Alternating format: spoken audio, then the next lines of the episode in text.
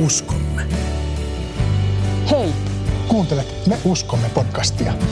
Vakio ääninä olemme me, Kaisu ja Riku, tervetuloa mukaan. Me uskomme podcastin kymmenes jakso on alkamassa. Ja kymmenes opin kappale, joka on minulle sellainen ää, innostusta herättävä, rakas opinkappale. Jaksohan tosiaan ties kuinka monesi jo tosiaan kymmenes opinkappale käsittelyssä. Ja kymmenennessä opinkappaleessa puhutaan pyhityksestä. Se on iso ja vaikea, mutta aivan ihana aihe. Ja ei ollut ihan helppo päättää, että minkä raamatunkohan otamme tähän, tähän mietiskelyyn. Olisi ollut tarjolla semmoisia itsestäänselviä Paavalin kirjeiden kohtia, joissa, joissa puhutaan siitä pyhityksestä, pyhästä elämästä ja mitä se on ja mitä se ei ole semmoisin hyvin kon- konkreettisillakin esimerkeillä. Mutta päädyimme sitten valitsemaan – Johanneksen evankeliumin 15. luvusta Viiniköynnöksen oksat kohdan, joka ehkä tarjoaa meille nyt sitten sellaista vähän väljempää pohjaa keskustelulle. Ja keskustelemassa tänään ovat täällä Kaisu ja Riku Tampereen Joo, osastosta. Tänään meillä ei ole vieraita. Meillä on ollut tässä – me ollaan ehkä vähän nasaalin kuulosia molemmat, kun ollaan oltu kipeinä, niin me ollaan ihan riemastuneita siitä, että saadaan olla täällä kahdestaan täällä studiossa pitkästä aikaa ja, ja, ja raamatun sanan äärellä ja jotenkin sellaisen niin hyvän äärellä. Tervetuloa mukaan. Eikä hiljennetä ja rukoilla, että pyhänkin auttaisi meitä kaikissa siinä, mitä me eteen on tulossa. Rakas Jeesus, tule tähän hetkeen. Avaa meidän korvat kuulemaan sinun ääntäsi. Avaa meidän sydän ymmärtämään sinun sanasi kiitos siitä, että sinä olet läsnä. Tule tähän hetkeen. Kiitos Jeesus. Niin kuin Kaisu jo tuossa aiemmin kertoi, tämän päivän raamatun paikka löytyy Johanneksen evankeliumin luvusta 15 ja sieltä seitsemän ensimmäistä jaetta. Luen meille. Minä olen tosi viinipuu ja isäni on viinitarhuri. Hän leikkaa minusta pois jokaisen oksan, joka ei tuota hedelmää. Mutta jokaisen hedelmää tuottavan oksan hän puhdistaa liioista versoista, jotta se tuottaisi hedelmää entistä enemmän. Te olette jo puhtaat, sillä se sana, jonka olen teille puhunut, on puhdistanut teidät. Pysykää minussa, niin minä pysyn teissä. Eihän oksa pysty tuottamaan hedelmää, ellei se pysy puussa – ja samoin ette pysty tekään, ellette pysy minussa. Minä olen viinipuu. Te olette oksat. Se, joka pysyy minussa ja jossa minä pysyn, tuottaa paljon hedelmää. Ilman minua te ette saa aikaan mitään. Joka ei pysy minussa on kuin irronnut oksa. Se heitetään pois ja se kuivuu. Kuivat oksat kerätään ja viskataan tuleen, ja ne palavat poroksi. Jos te pysytte minussa – ja minun sanani pysyvät teissä. Voitte pyytää mitä ikinä haluatte, ja te saatte sen. Amen.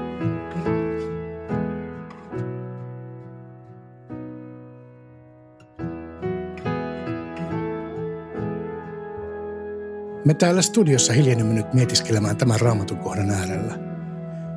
Viivymme Jumalan läsnäolossa ilman kiirettä ja kuuntelemme. Jokaisella on oma raamattu ja tehtävänä on alleviivata sanoja tai lauseita, jotka nousevat tekstistä esiin ja tuntuvat tärkeältä, vaikka ei vielä olisi ihan selvää minkä vuoksi.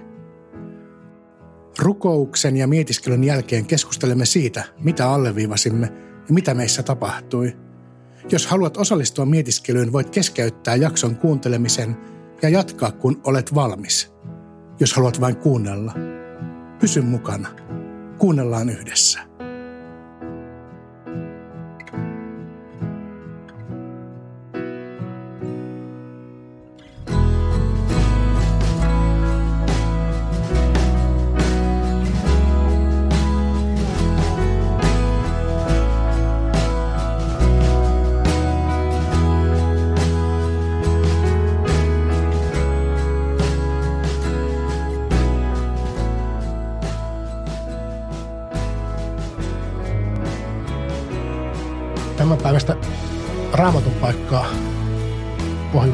Pelastusarmeijan kymmenes opinkappale, joka on semmoinen linssi, jonka, jonka läpi me rukoilen tulkitsemme tuota kohtaa ja pyydämme Jumalaa avaamaan sitä meille. Me uskomme, että kaikkien uskovaisten etuoikeutena on tulla kokonaan pyhitetyiksi. Ja että koko heidän henkensä, sielunsa ja ruumiinsa voi säilyä nuhteettomana meidän Herramme Jeesuksen Kristuksen tulemukseen.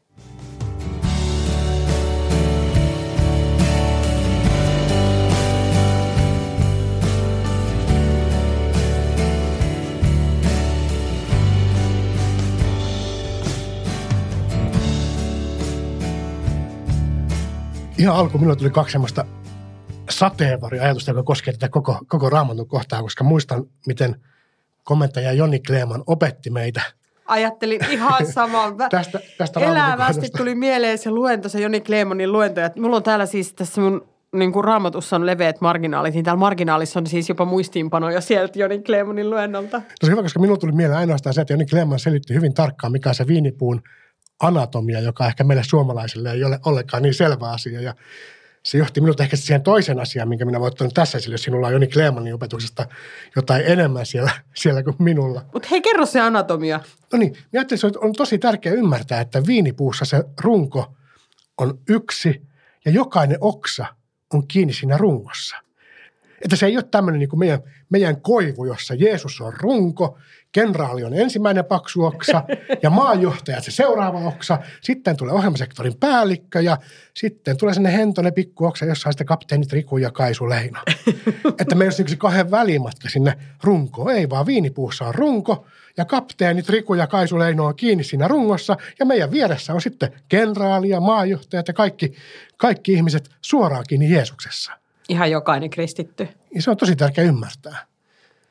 Mutta tämä johti sitten siihen toiseen asiaan, mikä minun tuli myös miettimään. Vähän, vähän vaivaa se, että et kun on tämmöinen vertauskuva, joka on hyvin vahva ja voimakas, mutta hyvin sidottu tuohon tiettyyn paikkaan tai niihin paikkoihin, joissa viinikönökset kasvaa ja joissa se on arkipäivä, että me voidaan ymmärtää, että me vaaditaan melkoista selittämistä, että miten me voitaisiin tämän niin kuin kuvata meille tähän päivään. Ja pääsin niin pitkälle, että pääsin autokouluun, että, että minä istuisin oppilaan paikalla ja Jeesus tulee siihen vierelle ja me aletaan yhdessä harjoittelemaan ja ja Isä Jumala on sitten siellä se ajonäytteen vastaanottaja, joka, joka se onnistuneen ajosuorituksen sitten hyväksyy tai, tai hylkää. Mut, mutta niin, Ontuuko tämä vähän kuin... Joudun, joudun hylkäämään tämä itsekin, koska kyllä me ollaan kuitenkin sen pyhityksen äärellä ja pyhitys on elinikäinen prosessi, niin elinikäinen autokoulu ei kuulosta ollenkaan kivalle Ai asialle. hirveä ajatus.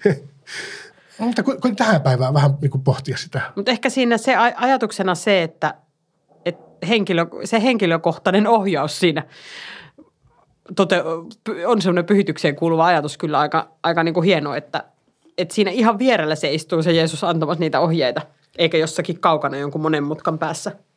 Niin kyllä jollain, jollain tapauksessa pohtii pyhitystä ja sitä, miten siinä ajatellaan, että miten meidän niin kuin erotetaan Jumalan käyttöön ja miten me ollaan niin kuin, saadaan kasvaa siinä. No niin, stop. Käytit heti nyt jo tämmöistä teologista niin kuin ää, käsitettä tai, tai ajatusta selittää sitä pyhi, pyhitystä, että pyhä, pyhä on jotakin sellaista, joka erotetaan Jumalan käyttöön. Niin Tämä on ehkä hyvä niin puhua auki, että mistä siinä on kysymys, kun se pyhä käsitteenä on aika vaikea, eikä sille ole mitään semmoista yksiselitteistä, konkreettista, helposti ymmärrettävää ää, sanotusta olemassa, että mitä se tarkoittaa, että joku on pyhä. Niin y- yksi niin kuin selitys sille pyhydylle on nimenomaan te- tämä, että pyhä on jotakin, joka on erotettu Jumalan käyttöön. Et se tulee sieltä niin kuin vanhan testamentillisista asioista että, ja niistä temppeli, temppeli tuotani, kultin ää, sisällöistä. Et siellä oli tietyt asiat, jotka oli pyhiä, ne oli erotettu siihen tarkoitukseen, ainoastaan siihen Jumalan palvelemisen tarkoitukseen. Niin silleen niin kuin ihmiselämästäkin voi ajatella sen ajatuksen, että pyhy, pyhä on jotakin sellaista, joka on niin kuin erotettu Jumalalle, omistettu Jumalalle. Ajattelin että tämä raamatun paikka vahvistaa sitä niin kuin minun omaa pyhitystaivalta sillä tavalla, että kun ajatellaan, että minut on erotettu Jumalalle, minä – saan olla pyhä, saan pyrkiä pyhään siihen Kristuksen kaltaisuuteen, joka ehkä on aika pelottava asia, joka saattaa olla semmoista teologista jargonia, joka, joka saattaa ehkä jo, jollain tavalla vähän panna sanomaan vastaan ikään kuin, että mutta enhän, enhän minä. Niin sitten tulee kuitenkin tämmöinen esimerkki, jossa meille kerrotaan, että, että älä huoli, että sinä olet koko ajan kiinni Jeesuksessa. Ja sen lisäksi vielä on Isä Jumala puutarhuri, joka hoitaa ja huolehtii, että, että sinä saat kasvaa mahdollisimman hyvin. Joo, ja nyt tämänkin hauska, koska nappaan nyt kiinni näistä. Sanoit tuossa, että pyrkiä Jeesuksen kaltaisuuteen. Niin se on myös niin semmoinen keskeinen pelastusarmeijan teologian ää, sisältö liittyen tähän pyhitykseen. Pyhitys on niin kuin yksinkertaisimmillaan sitä juuri. Tai yksinkertaisimmin selitettynä sitä Jeesuksen kaltaisuuteen pyrkimystä, kasvamista kohti Jeesuksen kaltaisuutta. Et Jeesus on se konkreettinen esimerkki meille siitä, minkälaista pyhä elämä on. Ja siihen suuntaan meidän, niin kuin, siihen suuntaan meitä kutsutaan kasvamaan. Ja, ja tota, mutta just toi, minusta se kuvaisi kauhean hyvin sitä, että siitä tulee semmoinen, että tulee semmoinen pelottava ajatus ja vaativa. Kauheita, millaista tämä niin kuin kristittynä oleminen on, että pitäisi olla, jokaisen pitäisi olla niin kuin pyhimys en minä halua elää mitään pyhimyselämää. Haluan ää, syödä syntistä suklaakakkua, kun, kun meillä on jotenkin semmoinen, semmoinen tota, sanasto ja kuvasto helposti tässä maailmassa, että synti on jotain sellaista, joka on hauskaa. Ja sitten meidän pitäisi, niin kuin, tullaksemme pyhiksi, niin meidän pitäisi luopua siitä hauskasta. Ni, niin se on niin kuin ehkä semmoinen niin kuin ajatusmalli, mikä, mitä, mitä voisi ehkä itsessään haastaa, että ihanko totta, tekeekö synti minut onnelliseksi ja onko se jotain sellaista, onko se ajatusmalli semmoinen, mikä kann, kantaa ollenkaan kovin pitkälle, että, että, tota, että jos saan elää vaan oman pääni mukaan enkä kuuntele Jumalaa, niin olen, olen vapaa ja onnellinen. Kun sit, niin, me ollaan siitä synnistä puhuttu kyllä ää, siellä. Opikopeli numero viisi. Niin ehkä sieltä muistat tai oot ollut mukana tässä podcastissa siitä, siitä lähtien, mutta, mutta tota, ei synti ole mikään kiva juttu. Se on jotain, mikä, mikä, mikä on hirveän rumaa ja pahaa ja, ja, ja rikkoo meitä. Joka ei pysy minussa on kuin irronnut oksa, se heitetään pois ja se kuivuu. Niin, niin se on sitä pois heittämistä ja kuivu, semmoista kuivuuden elämää, jossa, jossa tota, niin ei saa sitä hedelmän tuottamisen niin kuin, tyydytystä. Mutta samalla myös, että se ei, ole, se ei tosiaan ole niin, että se kaikki hyvä on siellä niin kuin synnissä, niin kuin se kuvasit, mm. mikä on se ärsyttävä malli, jota meille tuputetaan, vaan, vaan kyllä se hyvä on siellä niin kuin nimenomaan Jeesuksen luona – siinä kohtaa, kun me löydetään se tasapaino siihen meidän elämään, niiden asioiden kanssa, joka antaa meille nautintoa ja sen elämän kanssa, johon Jeesus meitä kutsuu, joka varmasti on sitä yhtä ja samaa. Ja sitten tämä ei ole semmoinen asia, että se tapahtuisi, tai että se olisi jotenkin semmoinen mustavalkoinen juttu. Vaan tämä on itse asiassa tämmöinen vihreä ja värikäs juttu, koska, koska tota, ää, tässä vertauskuvassakin, mikä meillä on käsit, mitä käsitellään, niin on puhe viiniköynnöksestä, hedelmäpuusta – ja, ja minulla niin kuin, yksi niin kuin, tai ensimmäisiä asioita, joka nousi tätä raamatun kohtaan lukiessa, oli nimenomaan se semmoinen niin mielikuva vihreästä, kauniista, hedelmiä tuottavasta puusta. Ja, ja tota, se on semmoinen niin rohkaiseva, kaunis mielikuva varsinkin niin kuin, suomalaisessa säässä usein hyvin niin semmoinen ihana ajatus, että me näen jonkun kuvan jostakin äh, hedelmäpuusta, niin, niin siinä on jotain sellaista, siinä, siinä on niin kuin elämää ja lämpöä. Ja, ja äh, sillä tavalla se on hirveän hyvä kuva tätä pyhitystä mietittäessä. Että pyhityksessä on nimenomaan kyse kasvusta. Vaikka pyhi, pyhityksessä, va, vaikka sitä niin kuin tavallaan niin kuin pyhän hengen parantavaa, hoitavaa, kasvattavaa ko, ko, niin kuin kosketusta meidän elämässä, niin joskus voi tapahtua silleen niin kuin hetkellisesti voimakkaasti. Että se voi olla semmoinen niin iso kokemuksellinen, elämyksellinen asia myös jo, joissakin hetkissä, niin pyhitys on kuitenkin aina semmoinen niin kuin koko elämän mittainen matka ja prosessi. Ja, ja, ja musta niin tuommoinen hedelmäpuu on hirveän hyvä kuva sitä kasvua kuvaamaan ja myös sen sellaista syklisyyttä ja, ja, ja, ja sitä, että on semmoisia vuoden aikoja, jolloin se kasvu tapahtuu nopeasti ja vauhdikkaasti ja melkein silmin nähden. Ja sitten on sellaisia aikoja, jolloin niin tuntuu, että mitään ei tapahdu ja kaikki on jotenkin hiljaa ja levossa ja asiat ei etene. Ja jo, jollain tapaa miettisin, muutama kuihtunut lehti ja pienempi oksa kuuluu siihen prosessiin, että ne leikataan pois. Ja silti saa jatkaa jonain hetkenä kasvua voimakkaasti täynnä hedelmää. Toisessa jakeessa sanotaan, että jokaisen hedelmää tuottavan oksan hän puhdistaa liioista versoista, jotta se tuottaisi hedelmää entistä enemmän.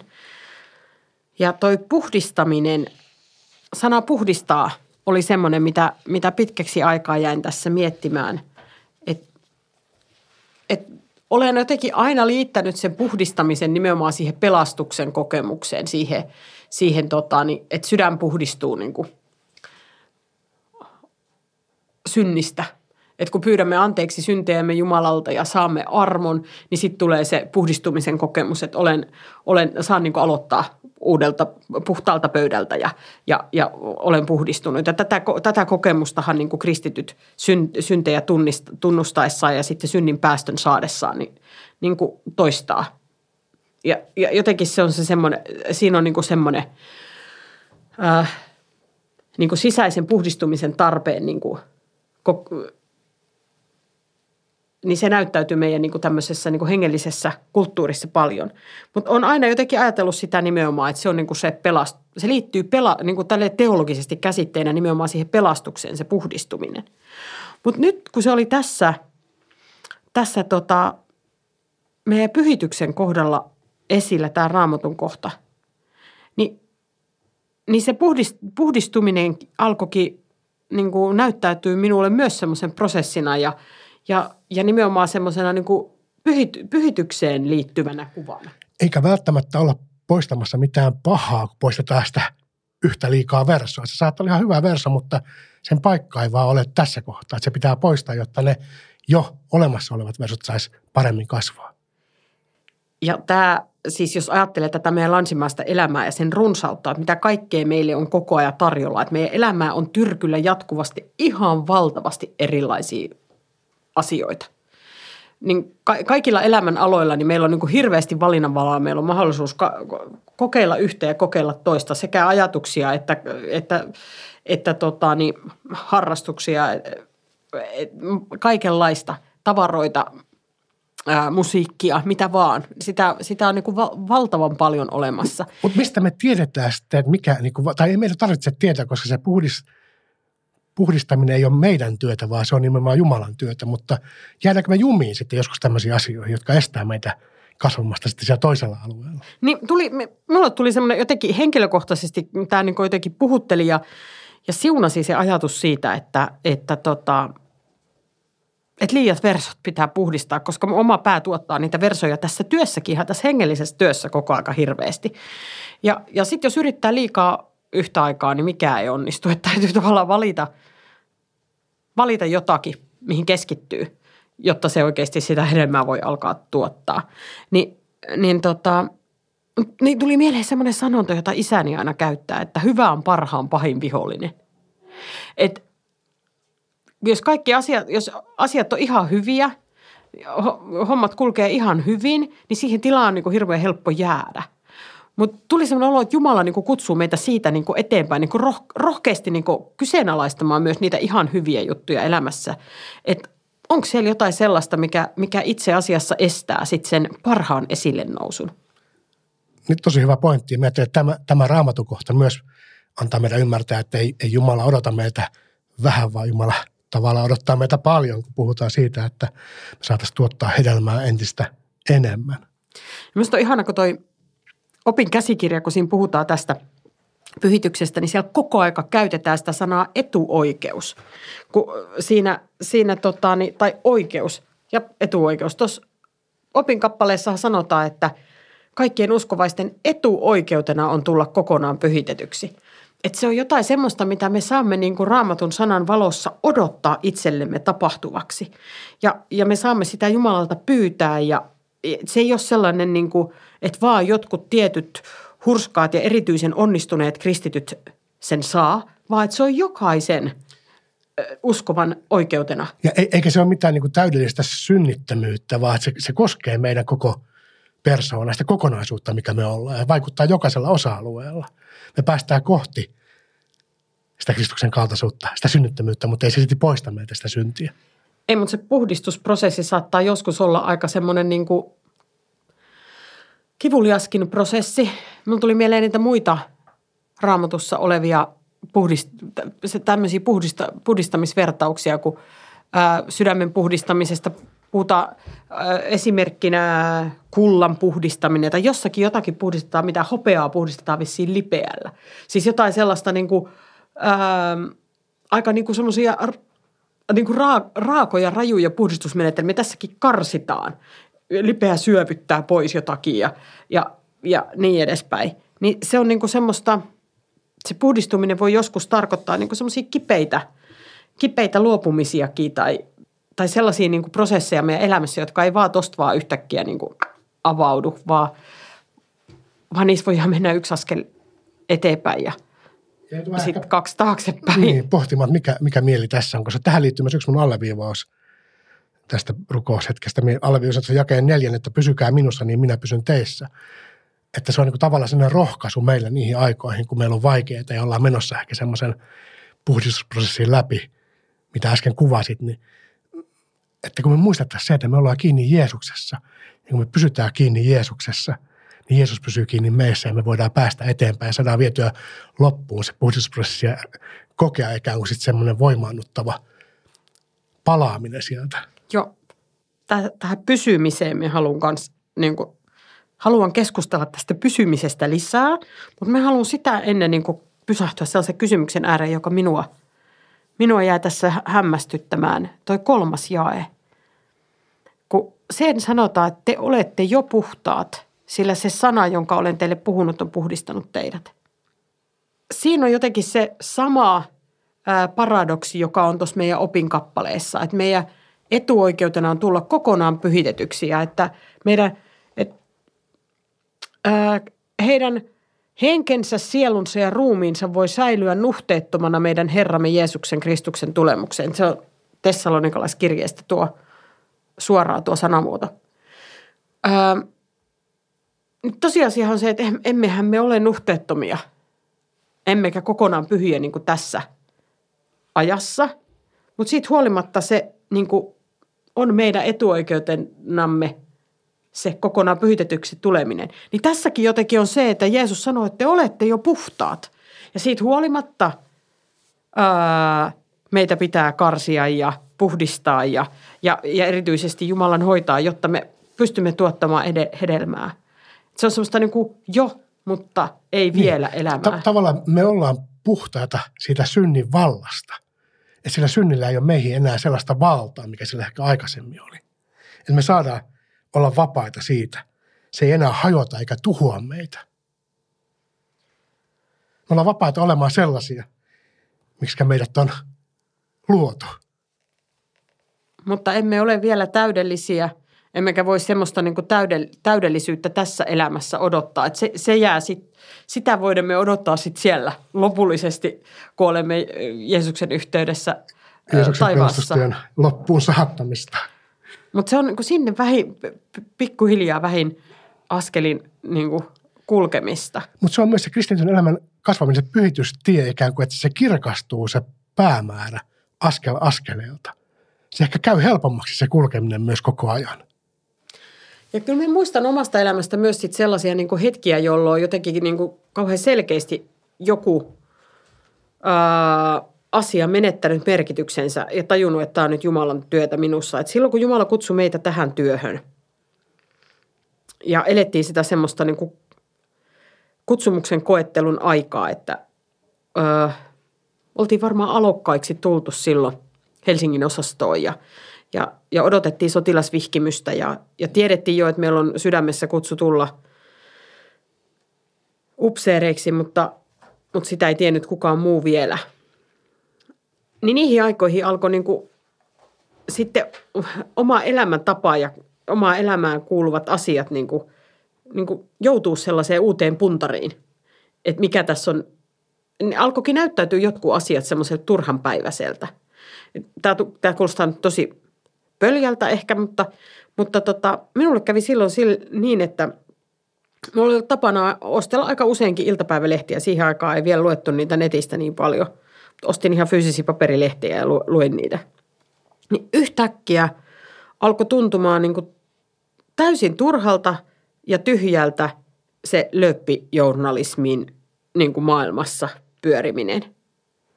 Ja, ja sitten usein niin kuin se, useinhan ne jutut on niin kuin tehty sillä, sille sensaatiohakuisesti, että jonkun ihmisen elämän kärsimyksellä esimerkiksi niin kuin rahastetaan.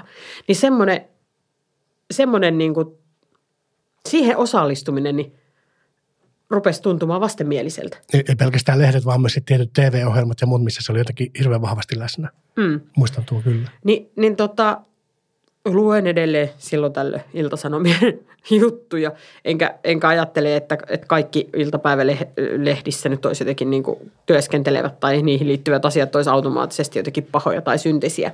Mutta, mutta siinä, siinä maailmassa olevat semmoiset räikeydet, rakkaudettomuudet yhtäkkiä niin kuin, tuntui niin kuin olisi vedetty sellainen verho niin kuin silmien edestä ja yhtäkkiä näin sen kauhean selvästi.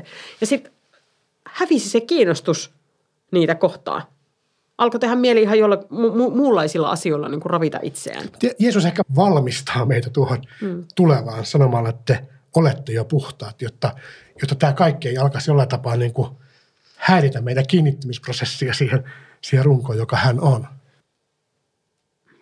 Niin lupasin palata tuohon pysyä verbiin, kun sitä toistetaan tässä Raamatun kohdassa tosi monta kertaa. Ja tämä on nyt semmoinen asia, mikä minulla on täällä muistiinpanoissa sieltä Joni Kleemanin luennolta, että, että tota, se on tämän opetuksen ydinverbi, tuo pysyä. Ja sehän jatkuu tästä. Tämä, me luettiin tuonne seitsemänteen jakeeseen asti, niin se, se pysymisteema niin jatkuu oikeastaan tuonne jakeeseen 17 asti, mistä sit, mihin sitten onkin jo ää, laitettu tuo väliotsikkokin. Mutta tämän, tämän kohdan jälkeen niin puhutaan ilosta – ja tulee tämä 12 jakeessa tulee, että minun käskyni on tämä, rakastakaa toisianne niin kuin minä olen rakastanut teitä. Ja, ja tota, niin tullaan siis vielä paljon niin semmoisiin valosampiin, valosampiin tuota teemoihin, iloon ja rakkauteen. Kun tässä, on, tää, tässä viinipuun vertauksessa on tätä oksien polttamista ja karsimista, niin niihin tavallaan niihin mielikuviin voi helposti niin kuin yhdistää sit vähän sellaista jotenkin niin kuin synkkää ajatusta, mutta että kaikki se johtaa sinne niin kuin iloon ja rakkauteen. Ja, ja tota, ja semmoinen asia, mikä mulla on tuolta meidän niin opin käsikirjasta kovasti jäänyt, jäänyt mieleen, niin on se, että pyhityksessä on niin kuin, niin kuin suurimmalta osin kyse ihmissuhteista. Että se pyhitys niin kuin näkyy siinä, että miten me elämme toisten ihmisten kanssa. Ja et, että tota, että se heijastelee, me, meidän suhde Jumalaan, niin heijastuu sitten sinne niin kuin meidän ihmissuhteisiin. Että se ää, pyhitys on sen Jumalan pyhyyden heijastamista niin kuin ulospäin me, me, me, meidän ihmissuhteisiin. Ja sitten se vaatii nimenomaan sitä pysymistä. Ja, se, ja liiton käsite on raamatussa vahva. Se on meidän pelastusarmea teologiassa tärkeä. Ni, niin se on niinku semmoinen asia, joka on pysyvä asia. Jumala pysyy liitossaan. Ja kun meidän, meidän, meidät kutsutaan niin tässä raamatun kohdassa pysymään myös, pysymään kiinni hänessä, pysymään siinä – siinä tota, niin yhteydessä, niin silloin se rakentaa pohjaa myös pysyville ihmissuhteille. Ja niiden niin kuin, omien, meidän ihmissuhteiden niin kuin, ehjäksi tulemiselle tässä ajassa ja maailmassa. ja ihan kaikki. Olisi hyvä myös korostaa sitä, että tämä koskee ihan jokaista ihmistä, että tämä ei ole harvoja ja valittuja etuoikeus. Ja samalla se historiallinen niin kuin näkökulma sinne vanhaan testamenttiin, jossa oli se papisto, joka sai vieraissa kaikkein pyhimmässä. Nyt Jeesus tuo sen, sen pyhän aivan jokaiselle ihmiselle ja se on Jumalan tahto nimenomaan, että se koskettaa meitä jokaista ja näkyy meidän kaikissa ihmissuhteissa. Minä olen elämäni aikana joskus roikkunut hyvin pienillä säikeillä kiinni siinä viinipuun rungossa, että et, et se usko on ollut jotenkin tosi heikoissa kantimissa. Mutta sitten kiitollisella mielellä saan tässä kohtaa sanoa, että olen kuitenkin pysynyt siinä kiinni. Ja sitten jälkeenpäin ajatellen niin sellaiset jaksot elämässä on saattanut sitten olla kuitenkin niin kuin pon, ponnistuslauta semmoiselle uudelle kasvulle. Että sitten sen jälkeen, kun se vaihe on alkanut tulla päätökseen, niin on myös kypsynyt niin kuin sisäinen tarve johonkin muutokseen. Ja sitten on pystynyt avautumaan lisää sille ajatukselle, että tämä mitä minulla nyt tässä on, niin ei riitä, vaan haluan jotain muuta. Ja on uskaltanut tehdä sitten jotain isoja rohkeita ratkaisuja elämässä, jotta, jotta asiat voi muuttua. Ja samalla se saattaa olla yllättävän vähän sinun työtä ja yllättävän paljon Jumalan työtä. Et siellä on taas joku verso katkaistu ja se, mikä on ollut pienellä idulla, mistä Jumala on nähnyt, tuossa on niin aineesta, niin se on annettu kasvaa. Koska se on myös kaikkein niin kuin ydin tässä Joni Kleemanin pysymisestä, niin kuin mitenkään sitä aliarvioitsematta, mutta se, että, että me saadaan olla koko ajan Jeesuksen kanssa Jumalan hoidossa ja edetä niin kuin sillä tavalla tällä omalla matkallamme. Niin ja sitten, että niin et ei se ole sellaista pin, pysy, pysymispinnistelyä, niin kuin, että tästä tulee helposti sellainen ajatus, että pysykää minussa tarkoittaa sitä, että, että tuota, niin, lukekaa joka aamu kymmenen käskyä ja, ja, ja tuota, niin, uusi testamentti ja noudattakaa kaikkia ohjeita, mitä siellä on, niin sitten pysytte minussa. Mutta se, sekin, että niin hädän hetkellä huudan Jeesusta apuun, niin se on myös sitä hänessä pysymistä. Kyllä. Ja sitten toisaalta hädän hetkellä minun ei tarvitse huutaa, koska nyt pyhä henki ei ole ehkä ollut ihan hirveän paljon esillä vielä, niin pyhä henki minussa huutaa minun puolesta. Pyhä henki tekee työtä, jotta me voitaisiin pysyä paremmin kiinni ja tuottaa paremmin hedelmää.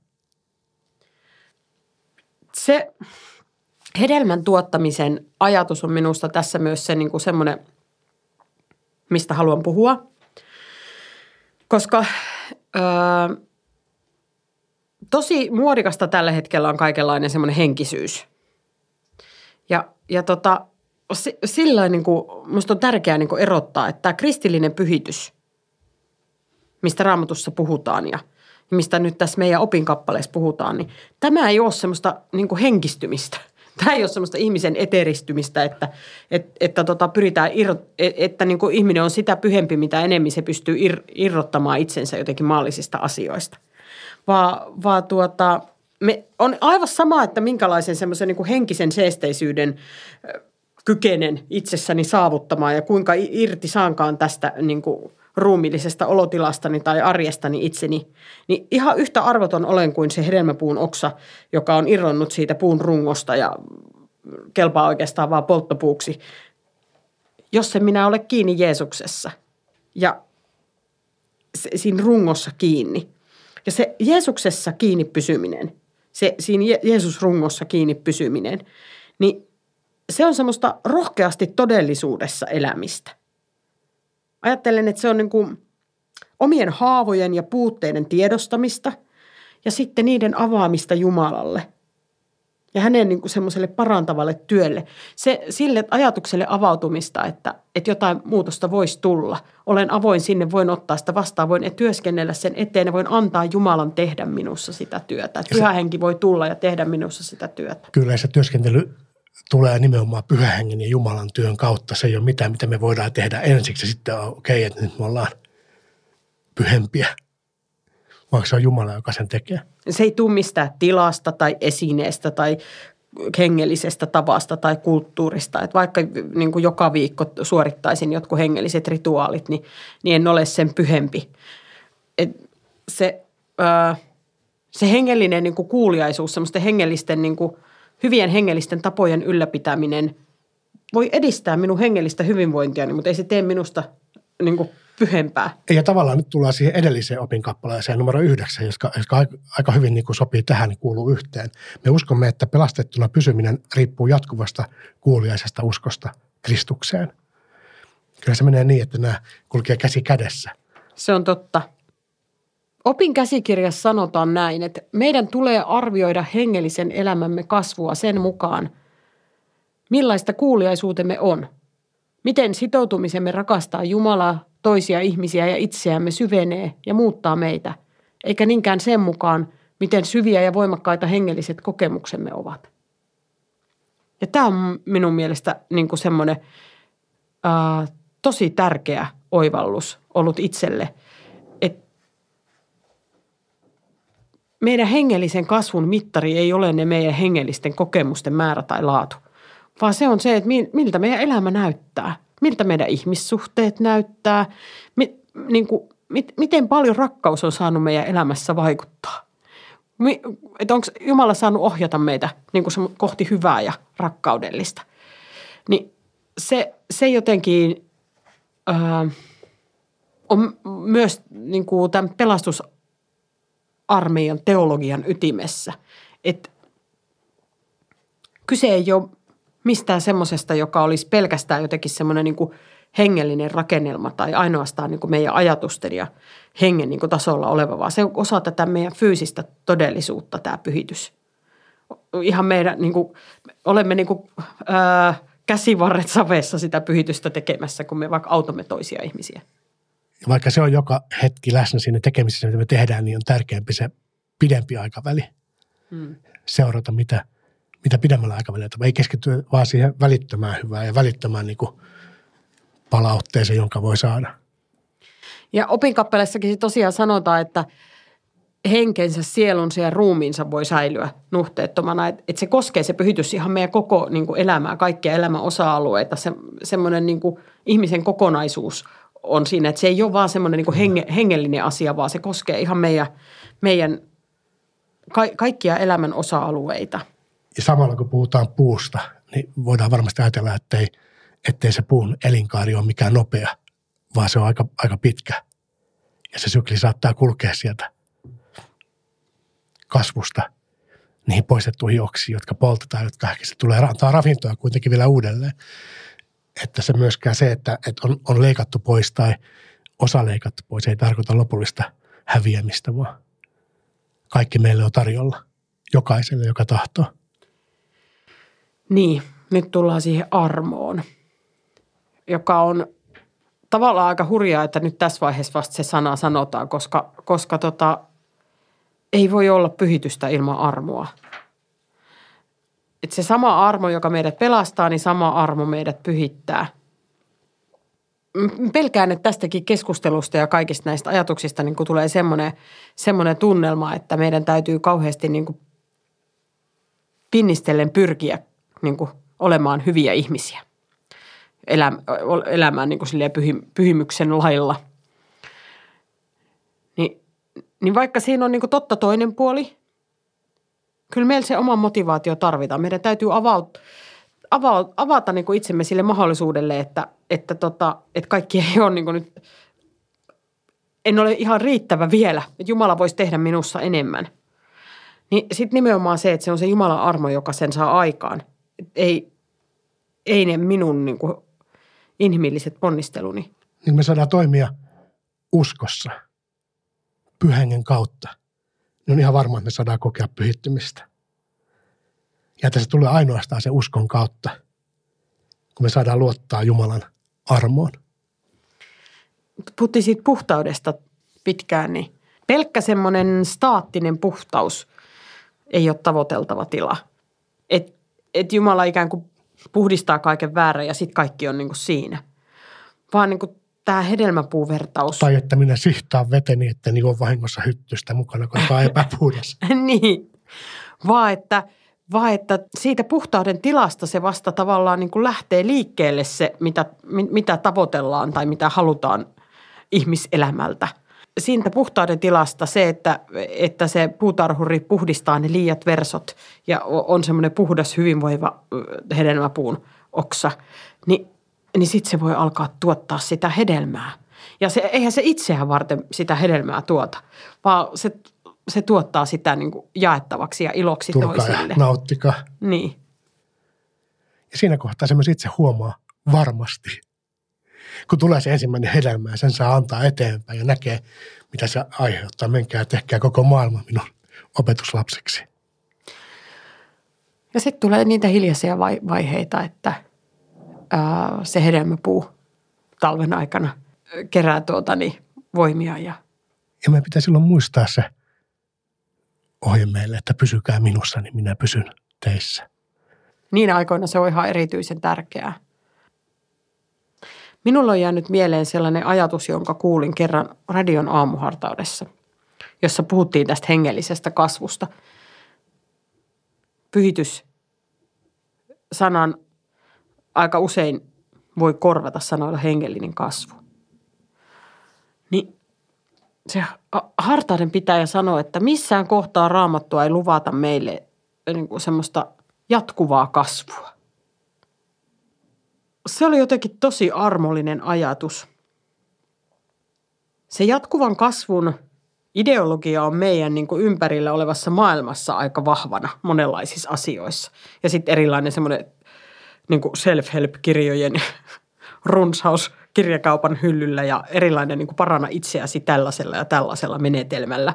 Milloin se on mikäkin niin kuin ihmisen osa-alue, joka on niin kuin muodi, muodissa. Nyt tällä hetkellä erilaiset personal trainerit ja henkilökohtaiset kunto-ohjelmat on niin kuin ehkä se niin kuin kovin juttu, mutta kyllä kaikenlainen ää, henkinenkin kehittyminen on semmoista, mitä ihmiset tavoittelee ja se on hyvä asia. Siinä, ää, ajattelen, että se on niin kuin ihmiseen sisään rakennettu se tarve kasvaa ja mennä eteenpäin.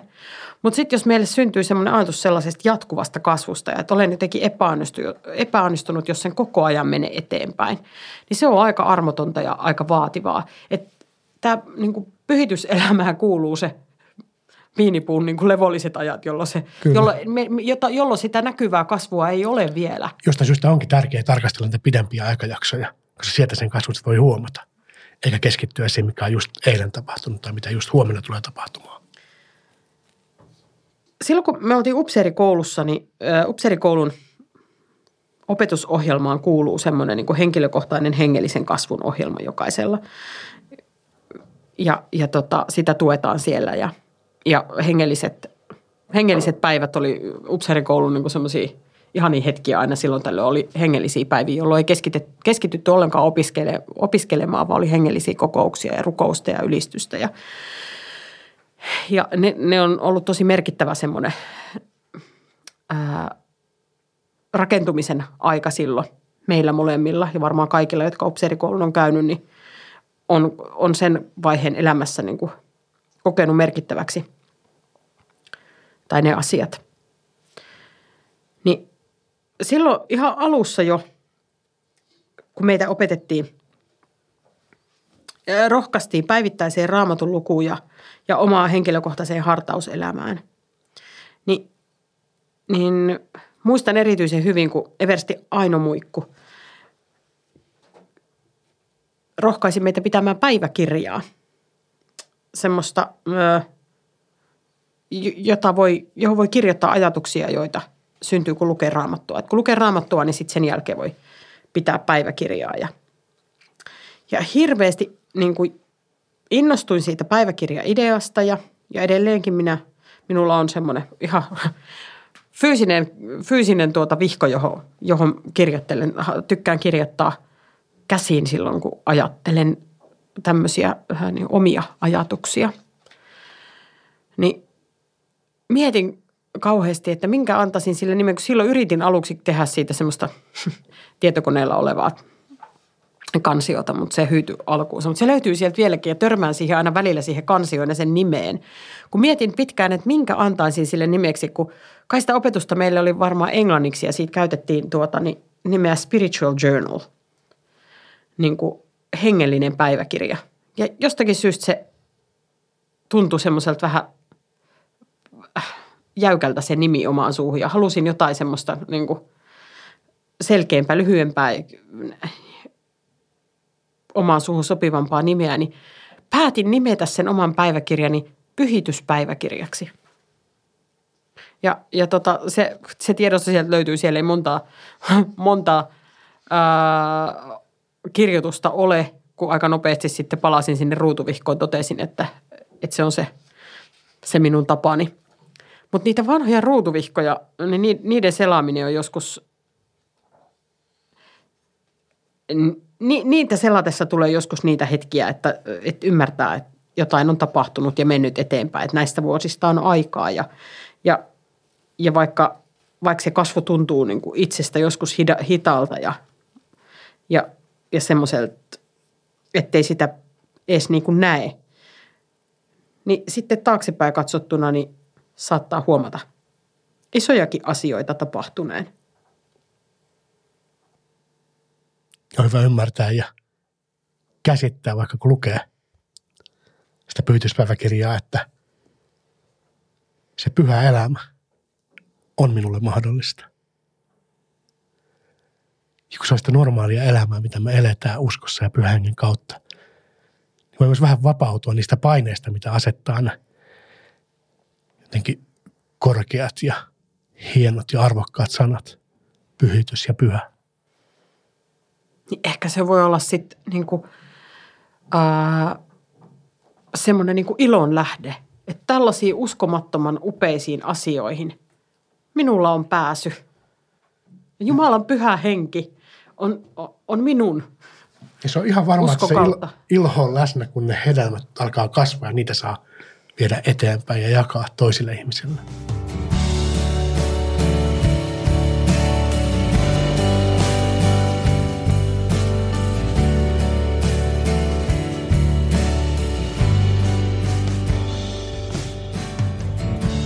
Luetaanko vielä tämä raamatun paikka kerran alusta loppuun ja katsotaan, miten se, miten se meille nyt puhuu.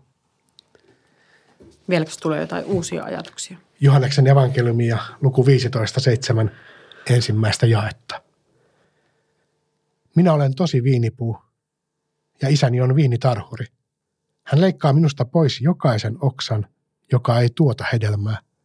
Mutta jokaisen hedelmää tuottavan oksan hän puhdistaa liioista versoista, jotta se tuottaisi hedelmää entistä enemmän. Te olette jo puhtaat, sillä se sana, jonka olen teille puhunut, on puhdistanut teidät. Pysykää minussa, niin minä pysyn teissä. Eihän oksa pysty tuottamaan hedelmää, ellei se pysy puussa, ja samoin ette pysty tekään, ellette pysy minussa. Minä olen viinipuu, te olette oksat. Se, joka pysyy minussa ja jossa minä pysyn, tuottaa paljon hedelmää. Ilman minua te ette saa aikaan mitään. Joka ei pysy minussa on kuin irronnut oksa. Se heitetään pois ja se kuivuu.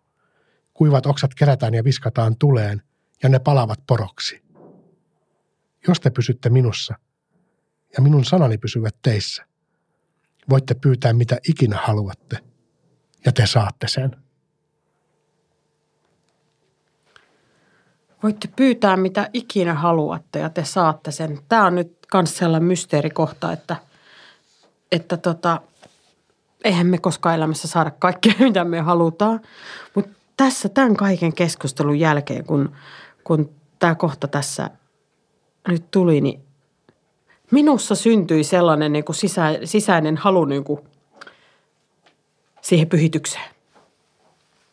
Ja, ja niin kuin tuli semmoinen olo, että tekee mieli sanoa Jumalalle, että hei Jumala, näytä minulle uusia suuntia, että, että, että niin kuin sinun pyhällä hengelläsi on niin rajattomat mahdollisuudet. Niin, niin tuli jotenkin niin kuin siitä näkökulmasta tämä, että mitä ikinä haluatte, että vau, että, että tota, voin pyytää sitä pyhää elämää omalle osalleni. Sellaista niin kuin rakkauden ja ilon täyttämää elämää ja, ja se on semmoinen niin kuin Jumalan mielenmukainen rukous, jonka hän niin kuin lupauksensa mukaan kyllä täyttää. Ja jo, jollain tavalla minä aina liitän tähän se rukouksesta kärsivällisyydestä odottaa sitä Jumalan aikataulua.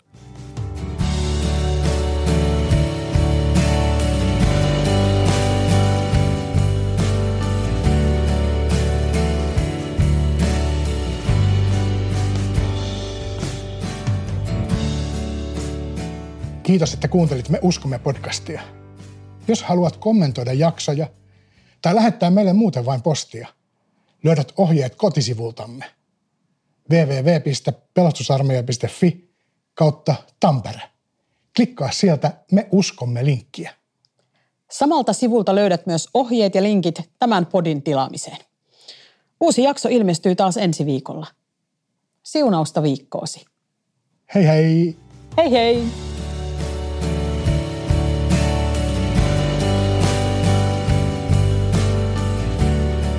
Me uskomme.